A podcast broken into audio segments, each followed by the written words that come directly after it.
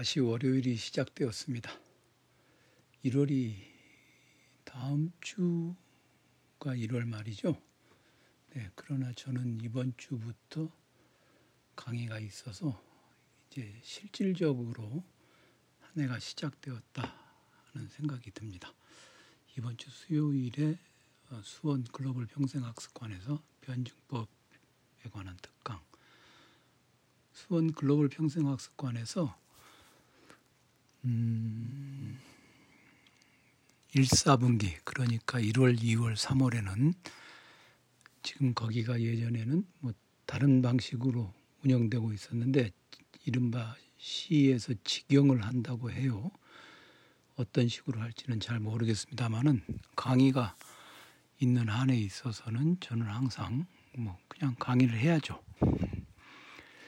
그래서 1, 4분기에는 1, 4분기에는 저기 특강을 1월에 특강, 2월에 특강, 3월에 특강, 예, 변증법 그리고 정치학 뭐 이런 식으로 특강을 하려고 합니다. 수요일에 합니다. 물론 음, 작년에 특강 했던 했을 때 작년에 강의할 때처럼 제가 녹음해서 그런데 수요일 날 강의를 하고 그날 바로 녹음을 파일을 업로드 하지는 못할 것 같아요.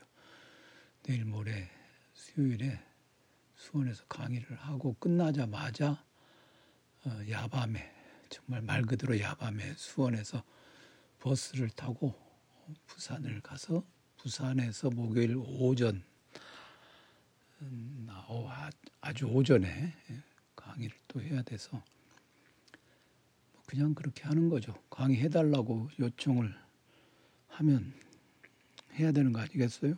직업이 강사, 철학 선생인데 철학 선생 그것도 제가 쓴 책을 가지고 뭐 강의를 해달라고 그러는데 안 갈 수 없죠. 직업이 철학 선생이고 자, 뭐 어쨌든 주어진 일이고 제가 선택한 일인데 선택한 일인데 그냥 주어진 일처럼 돼버린 그런 것들을 우리는 이제 두 글자로 팔자라고 그러죠. 네. 역사주의 빈곤 지난주에 못 읽었습니다. 지난주에 음, 역자 해제를 마치려고 했는데 역자 해설을 못 마쳤어요. 오늘 역자 해설 이석윤 선생님이 쓰신 역자 해설을 마무리, 마무리를 하겠습니다. 책 제목이 역사주의의 빈곤이잖아요. 그런데 역사주의의 빈곤이라고 하는 것, 역사주의에 대해서부터 설명을 해 들어간 게 아니라 처음에 어, 과학 철학적 문제 거기부터 들어갔죠. 이 얘기를 빙 돌려서 하는 것 같은 느낌이 들었을 수도 있어요. 그런데 이 제가 배우기도 그렇고 이렇게 배웠습니다. 역사주의라고 하는 것에 대해서 얘기를 하려면 일단 시작이 어디서부터 있었느냐, 포포의 문제의식이 어디에서 시작되었느냐, 그 근원, 기원부터 찾아서 설명을 해야 한다. 그게 공부하는 사람들은 뭐가 궁금해? 역사주의가 궁금해. 그러면 이제 우리에게 먼저인 것은 역사주의가 역사주의에 대한 궁금증이죠. 그러나 본성상 먼저인 것 아리스토텔레스 말처럼 음, 포포가 말하는 역사주의는 역사주의 빈곤 역사주의는 참 어, 박약 박약하다 네, 빈약하다 그런 얘기죠. 이 역사주의 빈곤이라고 하는 게 저기죠. 음, 철학의 빈곤 뭐 그런 것 음, 빈곤이라는 말 많이 씁니다. 저는 그렇게 썩 와닿지 않는 비유라고 생각해요. 역사주의의 형편없음 뭐 이러면 훨씬 쉬울 텐데요. 형편없다 이런 말 좋잖아요. 음. 어쨌든 역사주의가 왜 이론적으로 문제가 있는가 하는 것을 설명하기 위해서 포포는 과학철학적 문 포포에 우리가 이제 그것을 궁금해하고 그 궁금증을 해소하기 위해서는 포포의 과학 철학적 문제부터 얘기를 하죠. 이게 참 좋은 공부를 하는 사람에게는 이게 굉장히 중요한 습관입니다. 이런 습관인데 이게 또 습관이 되면요. 안 좋은 습관일 수도 있어요. 뭔 말이냐. 누가 이게 뭘 물어보잖아요. 그러면 그것에 대해서 즉답을 하지 않고 제가 그 모양이에요. 그것에 대해서 즉답을 하지 않고 이렇게 예, 지금 얘기하면 역사주 포포 역사주의가 뭐야 하고 누가 저에게 물어보면은 아 그건 말이지 역사주의란 이렇게 얘기를 하지 않고 자 그럼 포포의 어, 탐구의 논리부터 설명을 해 들어간다는 얘기입니다. 과학 철학적 문제가 있는데 이론의 과학적 자격의 기준이 고 이런 것이거든. 그래서 과학 방법론이라는 게 이런 게 있어. 그러고 나서 역사주의 가면은 이제 듣는 사람은 듣는 사람은 과학 방법론 얘기할 때쯤에 그만하라고 그러죠.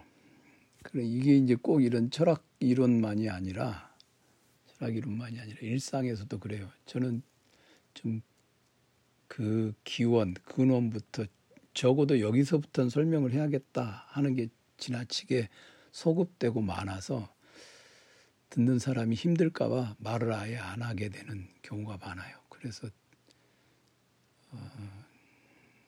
그냥 일상의 대화가 힘든 힘들어 가지고 예, 예, 좀 그렇습니다.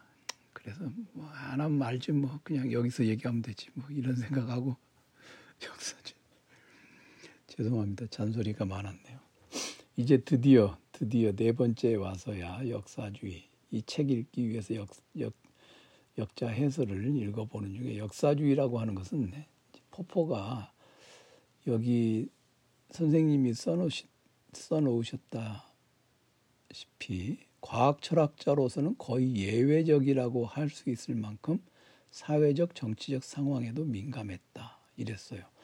정말 그렇습니다. 과학 철학자 중에 포포만큼 이렇게 사회적 정치적 상황에 민감했던 사람은 거의 없습니다. 그리고 포포가 살아갔던 시기가 포포의 시기가 요즘에 우리 오스터 한멜의 그 책 대변역 읽고 있지 않습니까? 거기에 나오는 것처럼 말한장 시대 또는 문턱 시대 그것이 이제 문학 쪽에서는 음, 도이치 문학에서는 괴테자이트, 괴테 시대 이렇게 부르죠. 그 시기가 밀도 죽었고 음, 아니 벤담도 죽고 해겔도 죽고 어, 괴테도 죽고 그런 시대잖아요.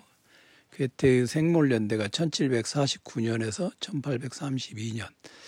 어, 괴테 시대에 대해서는 내일 그 라티오의 책들 거기서 파우스트 들어가기 전에 자세하게 좀 설명을 하겠습니다. 어, 그것에 관해서는 음, 또 내일 얘기를 할 거고요. 그런데 어쨌든 요 포포도 그 시대를 1차 세계대전 요 시기를 살았던 사람이니까 어, 포포의 생애에 대해서 우리가 이제 그 생각을 해볼 필요가 있는 것이죠.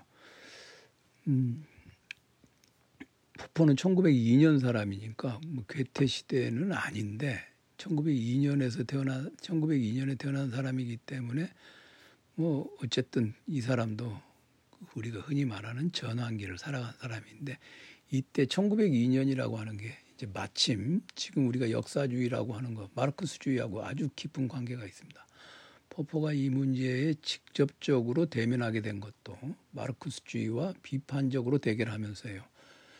어, 이번 주 목요일, 이번 주 목요일부터 이제 본격적으로 어, 레세크 코아코프스키의 마르크스주의의 주요 흐름 그걸 이제 통독을 시작을 할 겁니다. 예, 이제 시작을 할 텐데 이게 서로 공부하다 보면 이렇게 하다 보니 제가 이렇게 의도한 건 아닌데 하다 보니까 이렇게 만나게 되는 수가 있죠. 마르크스주의하고 비판적으로 대결하면서 그 마르크스주의가 말하는 혁명 이론이 무엇인가 이걸 곰곰이 생각해 보니까 얘네들이 과학적 사회주의라고 말을 하더란 말이에요. 과학이라는 이름으로 제시를 하니까 그 당시에는 너도 나도 과학 과학 하던 시기이긴 했습니다. 과학이라는 이름으로 어, 얘기를 하는데 가만히 보니까 포포 자신이 생각한 과학 이론에 처음부터 그런 얘기가 나왔잖아요. 과학 이론에 어떤 이론이 있다. 근데 그것이 과학적 자격 어떤 때 과학적으로 분류되는가 하는 걸 예, 예, 예를 얘기를 했는데 그게 falsifiability잖아요. 반증 가능성. 그렇죠? is falsifiability 또는 reputability, testability. 네, 반박 가능성 또는 테스트 가능성. 이게 이걸 테스트 가능성이라고 어, 선생님 번역을 하셨는데 이 검증이라는 말은 다른 데서 쓰니까 벨리파이 베리파 베리피케이션이라는 말을 쓰니까 테스트 시험이라는 말은 또 그냥 좀 그렇지 않습니까? 그래서 웬만하면 한국어로 다 번역을 해내는 해내야 한다. 뭐 그런 그런 어, 입장을 가지신 분인데 이거 이건 좀 번역이 곤란했다라는 생각이 들어요. 어, 그러니까 어쨌든 마르크스주의가 말하는 혁명 이론이라고 하는 게 어, 의사 과학적 환상, 이게 스도 사이언스더라 이거죠. 과학인 척하는 그런 것임을 폭, 폭로하고 자신이 생각하는 진정한 의미에서의 그 사회 이론이라고 하는 게 점진적 사회공학이다. 이것을 참된 경험적 사회과학으로 제시하고자 했던 것입니다. 어, 포포가 처음부터 이걸 목표로 해서 과학적 탐, 탐구의 논리 이걸 쓴 건 아니에요. 처음부터 하다 보니 이렇게 된 건데 사실은 굉장히 깊은 관심을 가지고 있었죠. 더욱이나 더욱이나 포퍼는 유대인이었고 히틀러의 파시즘, 음, 파시즘, 파시즘하고 근데 이제 그 과학적 사회주의하고 조금 다른 건 파시스트들은 예, 그냥 양아치들이에요. 자기네들이 진지하게 뭘 이론을 이렇게 세워서 그 이론을 현실에 적용해 보겠다 그런 건 아니고 파시즘은 양아치주의라고 보면 딱 적당하고요. 과학적 사회주의하고 결과적으로는 전체주의로 몰, 전체주의로 정치 체제에 있어서는 전체주의로 귀결된 점이 있습니다만은 시작점은 다르죠. 결과만 결과만 똑같다고 해서 그러니까 오늘은 오늘날에는 파시즘을 열심히 연구해 가지고 뭔가 얻어보려고 하지는 않죠. 그것을 막기 위해서 노력을 하지 연구를 하지. 제가 파시즘 공부하는 것도 어, 박정희 전두환 시대의 청소년기와 청년기를 보낸 사람으로서 그리고 어, 군사 독재의 유산이 남아 있는 지금 이제 검찰 독재까지 이제 참 살면서 온갖 독재 다 겪고 사는 사람이 한국 사람들밖에 없는 것 같아요. 음. 여튼 이 점진적 사회공학을 참된 경험적 사회과학으로 제시한다. 지금 참된 경험적 사회과학. 그러니까 요 마르크스주의가 자기네들이 진정한 의미의 경험적 사회, 진정한 의미의 사회과학이다. 이렇게 얘기를 하는데 아니다 아닌 것처럼 아닌 것으로 보이더라는 거죠. 그래서 이걸 비판하기 위해서 이제 생각을 해봅니다. 그러면서 그 핵심이 히스토리시즘이다. 이렇게 생각을 한 거예요. 포퍼가 보기에. 혁명 이론의 핵심이 역사주의구나라고 생각을 한 거죠.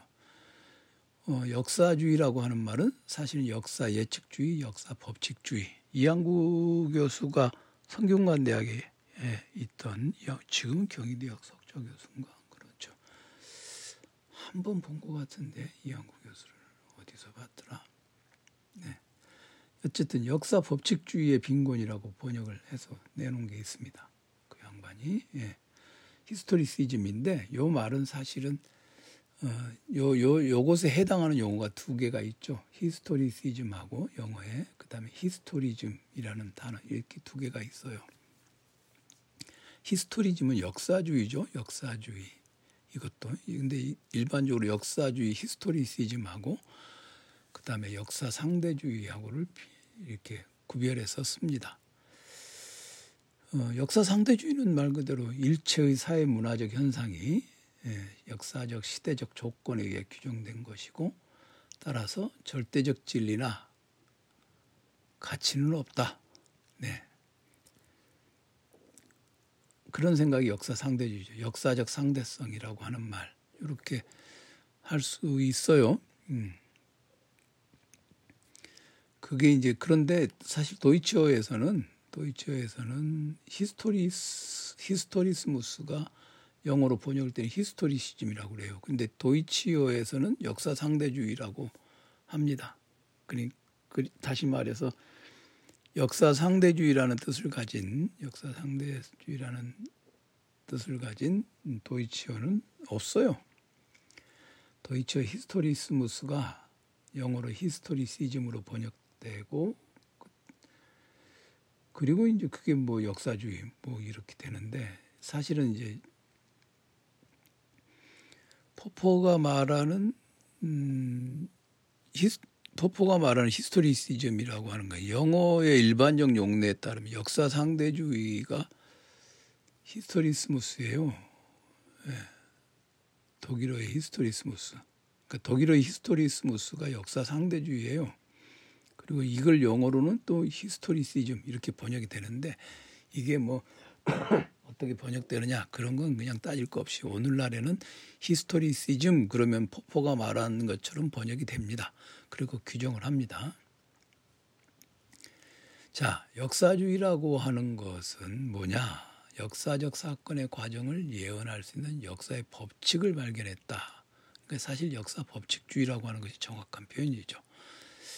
그런 역사적 법칙을 발견하는 게 사회과학의 주요한 과제다. 아, 이거 참 곤란하죠. 사회과학이라고. 오늘날은 이렇게 얘기하지 않는데 바로 이제 마르크스주의의 사회, 마르크스주의적 사회과학이 그러합니다. 그러니까 사회과학도 물리학이나 이런 것과 마찬가지로 이론적, 어, 경험적 과학이니까 보편적 법칙을 발견해서 그걸 가지고 사회적 사태를 설명하고 예측도 하고 해야 된다. 과학이라고 하는 것은 예측해야 된다라는 것이에요. 그런데 이 마르크스주의자들이 생각하는 과학의 그 과학은 법칙을 발견하는 것이다. 이렇게 말하는데 과연 사회에 있어서도 법칙을 발견할 수 있을 것인가? 자연과학을 본으로 삼아서 법칙을 발견할 수 있을 것인가? 그거는 난감한 문제죠. 바로 그 지점을 포퍼가 문제 삼고 있는 것입니다. 자연에 있어서는 제일성이 성립해요. 이 제일성이란 말, uniformity, natural uniformity라는 말이 있는데 어, 자연적 제일성이라는 말.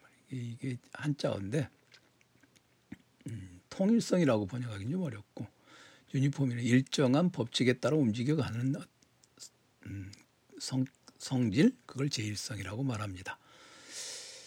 포포가 보기에는 음, 자연에서는 제일성이 성립한다. 근데 이것 또한 오늘날에는 좀 과학 철학자들이 많은 부분 동의하지 않는 것입니다. 그런데 포포 당시에는 이제 동의되고 있었다고 할 수 있어요. 어쨌든 자연에서는 제일성이 성립하는데 사회에서는 그렇지 않다. 그러므로 어, 사회과학은 그런 물리적 법칙과는 본을 삼기는 물리학에서 본을 본을 받아 받아오기는 하는데 다른 의미의 보편적 법칙, 즉 역사 전체를 보습하는 법칙, 특히 한 특정한 시기에서 다른 시기로의 이행을 규정하는 역사적 발전의 법칙을 발견해야 된다. 이렇게 주장을 하는 것이죠. 이게 이제 마르크스주의에서 왜 강조가 되느냐? 어, 자본주의 사회에서 어, 공산주의 사회로 이행하는 법칙을 이 사람들이 얘기를 하고 싶어 하기 때문에 그렇죠. 그렇게 해서 딱 철의 법칙을 음, 불변의 법칙을 만들어 내놓으면 그것에 근거해서 혁명도 일으키고 정치 체제도 만들어내면 그 정치 체제가 아주 확고한 음, 사회과학 그 법칙에 근거하고 있기 때문에 정치 체제의 견고함과 정통성을 주장할 수 있는 즉 합법성 정당성이 아니라 합법성을 주장할 수 있어 버리면은 이건 무적의 독재 정권이 될 수 있겠죠. 그런 목적이 그런 목적이 이 사회과학으로 스며들어서 사회과학을 규정하게 된 것입니다. 그렇게 해서 사회학은 이론적 역사학이라는 입론을 세우게 됩니다. 이게 이제 마르크스주의가 가지고 있는 사회학 개념입니다. 레이몽 아롱의 레이몽 아롱 읽으면서도 이런 부분들을 아롱이 지적하고 있죠. 그런 점에서 보면은 아롱이나 어, 칼포포나 이런 사람들 생각이 굉장히 이론적으로 딱 논박이 돼요. 이론적으로 논박이 됩니다. 자, 그런데 이제 이게 어떤 점에서 문제가 있느냐? 이건 주의해서 봐야 될 필요가 있어요. 이게 우리 인간의 이제 비, 비, 비합리적인 음, 편향이 작동하는 부분인데 생물학에서도 진화가 있다 그러죠. 근데 항상 우연이라고 하는 것이 있을 수밖에 없어요. 자연에는 우연이라는 게 있을 수밖에 없어요. 유니포머티가 통일, 어김없는 통일이 아니라 그러니까 폭포가 반증 가능성 얘기하는 것도 우리 자연의 세계가 되었건 인간이 살아가고 있는 사회 사회적 세계가 되었건 간에 어김없는 필연성이라는 건 없어요. 우연성이라고 하는 것에 항상 노출되어 있죠. 그렇기 때문에 생물에 있어서나 사회에 있어서나 그것이 발전해 나가고 전개해 가는 과정, 예, 생물에 있어서나 사회에 있어서나 발전해 나가고 전개의 과정하는 것, 그 과정에는 말이죠. 일정한 추세 또는 경향이 있을 뿐이지 법칙은 있을 수 없어요. 그러니까 그 추세나 경향을 법칙으로 말에는 말해서는 안 된다 하는 것입니다. 추세는 법칙과는 다릅니다. 법칙은 뭐냐? 법칙은 필연성을 가지고 있는 거예요. 언제 어디서나 예외 없이 우리가 그것을 주장할 수 있는 것. 자, 여기 설명에 조금 논리학에서 나오는 어려운 어렵다고 하는 것이 있는데 이게 존재 원명과 비존재 원명 여기 있습니다. 어, 요거 어, 그래도 설명을 해야 돼요. 이런 것들은 뭐 언제까지나 우리가 쉬운 것만 읽고 살 수는 없습니다. 네, 존재 원명과 비존재 원명 이게 있는데 존재 원명이라고 하는 것은 뭐냐? 존재 원명이라고 무엇이 있다 없다에 관련된 것을 존재 원명이라고 합니다. 그냥 간단하게 얘기하자 얘기하죠. 무엇이 있다. 즉 이제 그 예를 들어서 말해 보자면 에너지 보존 법칙이 뭡니까? 에너지 보존 법칙은 고립계에서의 그러니까 외부로부터 에너지가 더 이상 투입되지 않는 하나의 딱 닫힌 닫힌 공간이 있어요. 닫힌 영역 그걸 계라고 그러죠. 세계 할 때 그 계. 그 고립계에서 고립계에서 그러니까 시스템이죠. 그게 isolated system. 에서의 에너지의 총합, total energy of an isolated system은 일정하다. 하다, 뭐뭐 하다. 그러니까 에너지의 총합은 딱 고정되어 있다. 이게 법칙이잖아요. 그죠? 이게 법칙이죠. 이거는 이제 그것을 에너지 보존의 법칙이라고 합니다. 그 로라고 했죠. 법칙. 그 법칙이라고 하는 것이 딱 생기면 반대말을 만들어낼 수가 있어요. 다시 말해서 연구 운동기계는 만들 수 없다. 그러니까 그것에 딱 반대되는 말. 즉 중간이 없어요. 에너지가 들어가 들어가기도 하고 안 들어가기도 한다. 그런 게 아니라 모순 관계에 있는 것이죠. 그런 것을 이제 법칙이라고 합니다. 그러니까 어떤 법칙은 그 법칙의 반대 명제를 반정립을 세울 수 있는 것 그걸 법칙이라고 합니다. 예외가 있을 수 없는 것 그것을 비존재 원명이라고 그럽니다. 그러니까 법칙은 비존재 원명이다. 그렇게 말하고 추세는요 가령 어, 철학 철학 선생은 철학 선생은 근원부터 설명하는 경향이 있다. 뭘 물어보면 기원부터 설명하는 경향이 있다. 대체로 그런 경향이 있다. 자 이렇게 있다라고 말했잖아요. 그러면 아닌 경우도 있겠지만 뭐 대체로 중간도 있어요. 어떤 때는 하기도 하고 어떤 때는 안 하기도 해. 그런 것들은 존재원명이라고 얘기를 합니다.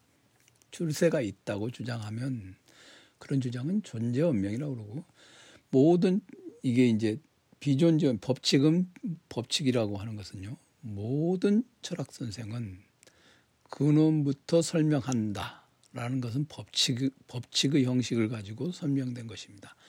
그러니까 철학 그러면 이제 역으로도 성립하는 거예요.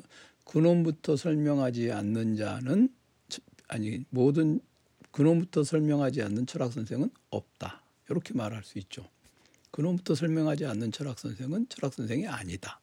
라고도 말할 수 있고 그런 것들은 뭐냐? 우리가 법칙이기 때문에 보편적 원명으로서의 법칙. 보편적 즉 법칙은 보편적 원명입니다. 그 무슨 말이냐? 보편적 원명이라는 말은요. 그냥 일반적인 것하고는 달라요. 일반적인 것과는 다릅니다. 그거는 어, 올 그러니까 모든이라고 하는 모든이라고 하는 그 양사 그 양, 그 양이 모든이 있고 이제 어떤이 있잖아요. 그죠? 올이 있고 썸이 있잖아요. 모든이라 법칙이라고 하는 것은요. 모든이라고 하는 것으로서 표현되는 것을 말합니다. 세상의 모든 철학 선생은 근원부터 설명하려고 한다. 기원이 되는 것부터 설명한다. 그건 추세가 아니라 법칙이죠. 그럼 예외가 없어. 필연적으로. 그런 걸 보편적 원명이다. 어, 그렇게 말합니다. 그러니까 추세와 법칙은 다르다. 추세는 존재 원명이고 법칙은 보편 원명으로서 비존재 원명이다. 그렇게 이해를 하시면 됩니다. 그러니 여기서 추세를 추세를 법칙으로 어, 환원시켜서 이해하는 것. 거기서 이제 섣부른 일반화의 오류 뭐 그렇게 말할 수도 있는 것이 생겨나는 것이죠. 요것이 이제 역사적 법칙을 말하는 그 혁명 이론가들 그리고 역사주의자들이 범하는 잘못인 것입니다. 그게 이제 하나가 있고 이게 이제 논리적으로 분석해 보면 그게 있고 두 번째로는 어떤 추세라고 하는 것은 초기 조건에 의존하는 것. 즉 처음에 그것이 어떤 조건으로 시작되었느냐 거기에 사실 달려 있죠. 추세라고 하는 것. 이걸 흔히 이제 예, 이걸 조금 음, 정리해서 말할 때 초기 조건의 가변성이라고 합니다. 어, 초기 조건의 가변성을 간과하고 그게 절대적 추세에 의하여 역사적 예측이 가능하다. 그럼 초기 조건이 언제 어디서나 동일하다는 것을 전제해야 되는데 사실은 그렇지 않죠. 그게 바로 이제 예, 문제입니다. 그러니까 존 스튜어트 밀도 존 스튜어트 밀도 역사주의자라고 음, 포퍼는 보는데 어, 존 스튜어트 밀이 이제 논리학도 썼어요. 근데 논리적 분석을 좀 철저하게 하지 못한 탓에 모든 추세는 초기 조건에 어, 달려 있다. 즉 무조건적 추세, 절대적 추세 이런 것들을 함부로 말하게 됨으로써 어, 초기 조건이 동일하다고 전제하고서 곧바로 그것으로부터 역사적 예측을 이끌어낸 잘못이 있다고 볼 수 있습니다. 그러니까 어, 포포의 포포의 역사주의 표현은 꼭 마르크스만을 겨냥한 것은 아니라는 것. 이처럼 논리적인 차원에서 설, 설, 설, 논리적인 차원에서나 가능한 것들을 현실 세계 차원에서도 가능한 것으로 본 이 잘못이 있죠. 이것이 바로 이제 아주 논리학적으로 보면 논리적으로 보면 가장 심각한 문제 하나가 뭐냐? 어, 존재와 당위의 또는 존재와 예측의 존재 원명과 비존재 원명의 혼동이라고 하는 그 오류를 범하고 있다는 것이죠. 사실 이건 굉장히 초보적인 오류예요. 초보적 오류. 철학과 1학년 어, 전공 기초 과목이 논리학인데 논리학을 공부를 하고 나면 그냥 누구나 저지르지 않는 이런 건데 정말 아주 오래된 일, 일입니다만은 예전에 그 제가 이제 박사학위를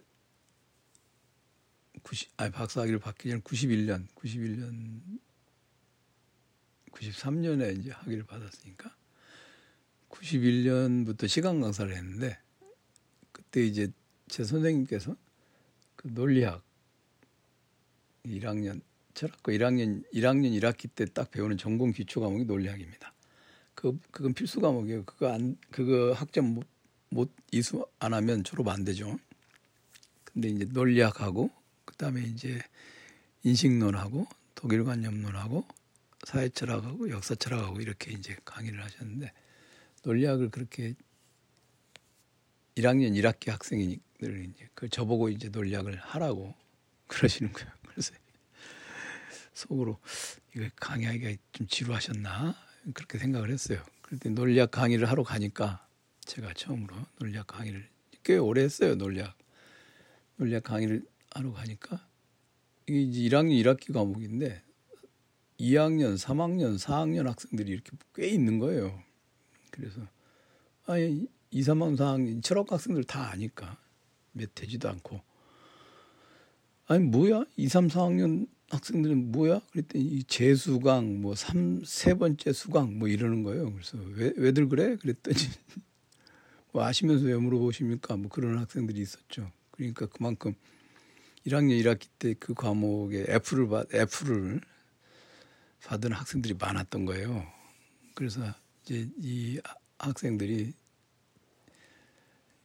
졸업을 해야 되니까 이제 담당 담당자 담당 선생이 바뀌었다고 하니까 이제 부푼 희망을 안고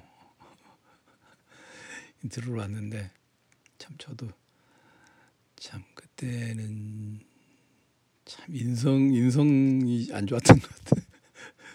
학점 제대로 안 주고 아유 학생들 괴롭히고 아마 뒤에서 욕 많이 했을 거예요. 음. 선거, 선택 과목이면 다음에 안 들어도 그만이지만 필수 과목들은 안 되잖아요. 그렇죠? 철학과 1학 철학과 졸업했는데 논리학은 학점을 못 받았다. 그럼 졸업이 안 되는 건 당연한 거잖아요. 근데 이게 근데 기, 그 아주 기본적이거든요. 논리학이라고 하는 것은요. 인지적 편향을 우리가 쉽게 빠져드는 인지적 편향에서 빠져나올 수 있게 해주는 그 무기예요. 기관이에요, 기관. organ. 오르가논이잖아요. 마르 저기 아리스토텔레스에서 논리학이라고. 근데 마르크스는 이 사람이 이게 이런 걸 안 한 것 같아. 존 스튜어트 밀도 그렇고. 이거 아주 아주 간단한 논리거든요. 존재 언명과 비존재 언명. 이게 존재 언명으로부터 비존재 언명으로 갈 때는 항상 그 조심해야 되는 게 있습니다. 그러니까 어 동일 동일성 그다음에 동일성 명제, 모순 명제 이런 것들을 조심해야 되는데 이게 아주 사실 포포가 역사주의의 빈곤요고 여기서 이 자기가 적, 좀 반대하는 사람들 이 사람들을 논파하는 게 그렇게 어렵지 않아요. 그러니까 이 책이 그렇게 어려운 책이 아닙니다. 시대를 잘 탄 책이에요. 너무나도 당연한 논리학의 아주 기초를 가지고 쳐 부수거든요. 과학적 법, 과학의 법칙이라는 게 뭡니까? 반증 가능해야 된다. 반대 증거를 내놓을 수 있으면 과학의 법칙이다. 그러니까 항상 불확실한 것이고 두 번째로 어, 그래도 일정한 조건 아하, 조건을 전제하고 예측 가능한 것을 내놓는다. 그런 것들이죠. 그 다음에 이제 뭐 그런 그런 정도 그런 정도만 있으면 언제든지 수정할 수 있고 그 정도죠. 이게 아주 뭐 심각한 얘기가 있는 것이 아닙니다. 자, 그래서 포포는 마르크스 그 당시의 경제적 재경향으로부터 여러 경향으로 관찰해 가지고 예언적 결론을 이끌어내려고 한 정교한 시대는 실패했고 그게 실패한 이유는 뭐냐? 역사주의 그 자체의 빈곤에 그러니까 역사적 경향 또는 추세인 것처럼 보이는 것을 관찰해도 그것이 내일도 똑같이 그럴 것이다. 우리가 알 수 없다. 것이죠. 하는 아주 단순한 사실에 있는 것이다. 이렇게 이제 너무나도 당연해 보이는 비판을 딱 한 다음에 포퍼가 내놓는 게 뭐냐면 piecemeal social technology 또는 piecemeal social engineering 점진적 사회공학 이것을 얘기합니다. 점차적 점진적 piecemeal이라고 하는 말을 쓰죠. 사회과학이라고 하는 것을 사회과학이라고 하는 것을 이론적 역사학이라고 생각하지 말고 그때그때 상황에 따라서 그때 그때의 상황에 따라서 보편적 법칙을 발견하고 이때의 보편적이라고 하는 말은 이제 비존재 원명의 보편적 법칙이 아니라 일반론이죠. 일반적 법칙을 발견하고 그것을 기초로 해서 예측을 하고 그다음에 해보고 테스트해 나가고 그게 안 된다. 그러면 이제 holistic utopianism 즉 전체론적 유토피아주의에 빠져들게 된다는 것이죠. 아주 간단한 이제 논리가 되는 거죠. 간단하게 얘기가 진행이 됩니다. 그런데 이제 이것에 대해서 에드워드 카가 딱 한 방 쳐놓은 게 있어요. 역사란 무엇인가 거기에서 이 에드워드 카 책 읽어보면 이런 부분이 있다는 건 잘 아니 어 뭐죠 뭐 과거와 현재의 대화 그런 얘기만 자, 자꾸 하는데 사실은 에드워드 카하고 그다음에 칼 포프하고 둘이 서로 논박을 주고받은 게 있습니다. 점진적 사회공학이라는 게 뭐냐?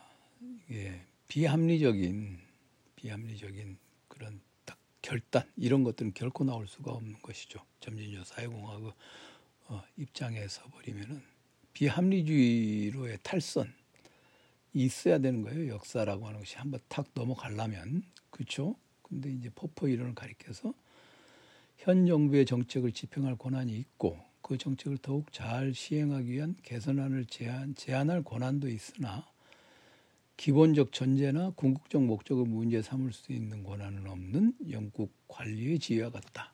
카가 이제 이렇게 말했는데 카가 이렇게 말한 게 굉장히 적절한 비유죠. 이 사람은 영국 관리 노릇을 해봤기 때문에 에드워드 카가 그렇게 얘기를 했습니다. 비난을 합니다. 포퍼가 포퍼에 대해서 이렇게 말한 게 틀린 말은 아니죠. 그런데 포퍼 얘기도 틀린 게 아니고 에드워드 카 얘기도 틀린 건 아닙니다. 두 사람 얘기 다 맞습니다. 그런데 포퍼도 이걸 모르고 있는 사람은 아니에요. 그렇기 때문에 포포는 어, 점진적인 음, 사회공학에 의해서 가능한 또는 점진적 사회 실험에 의해서 이제 공학이라는 게 실험이죠. 진보의 원천이 어디 있느냐 문제는 그 점진적 사회공학을 한다고 하면 그게 사회가 진보되는 진보하느냐 이렇게 말할 때 이제 포포도 제일 원리를 생각하지 않을 수가 없는데 그게 뭐냐 다수인과 의견을 달리하고 자기 자신의 길을 갈 수 있는 자유 이게 주요 원천이라는 거죠. 포포는 어, 리버럴은 맞아요. 리버럴은 맞는데 자기 자신의 길을 갈 수 있는 자유라고 하는 요것은 어, 그 어떤 것에 의해서도 증명될 수 없는 제일 존재죠. 이것을 포포가 주장한 것은 틀려. 이게 이제 여기서 출발합니다. 그래서 전체론적 통제라고 하는 것, 전체주의 국가 여기서는 정신의 평등화를 추구하는 것이죠. 정신의 평등화. 그렇기 때문에 끊임없이 그 나치 체제에서는 교육을 하잖아요. 정신의 평등화. 사람을 마모시키죠. 아주 지겹도록 이게 이 귀에서 피가 나도록 거기다 집어넣을 수 있는 그런 그런 장치들을 많이 개발을 하죠. 그래서 어쨌든 전체론적 통제는 인간 권리의 평등화가 아니라 정신의 평등화를 초래할 수밖에 없는 만큼 진보의 종언을 의미할 것이다. 이렇게 얘기를 하고 있습니다. 자, 이제 역자 해설을 읽었으니까 우리도 이제 한번 본격적으로 본문을 읽어보려고 합니다. 제가 아마 얼마나 읽어야 될까요? 이것도 꽤나 얇은 책이지만 이런 식으로 차분차분하게 읽다 보면은 뭐 상반기 안에 다 읽으려고 노력을 하겠습니다.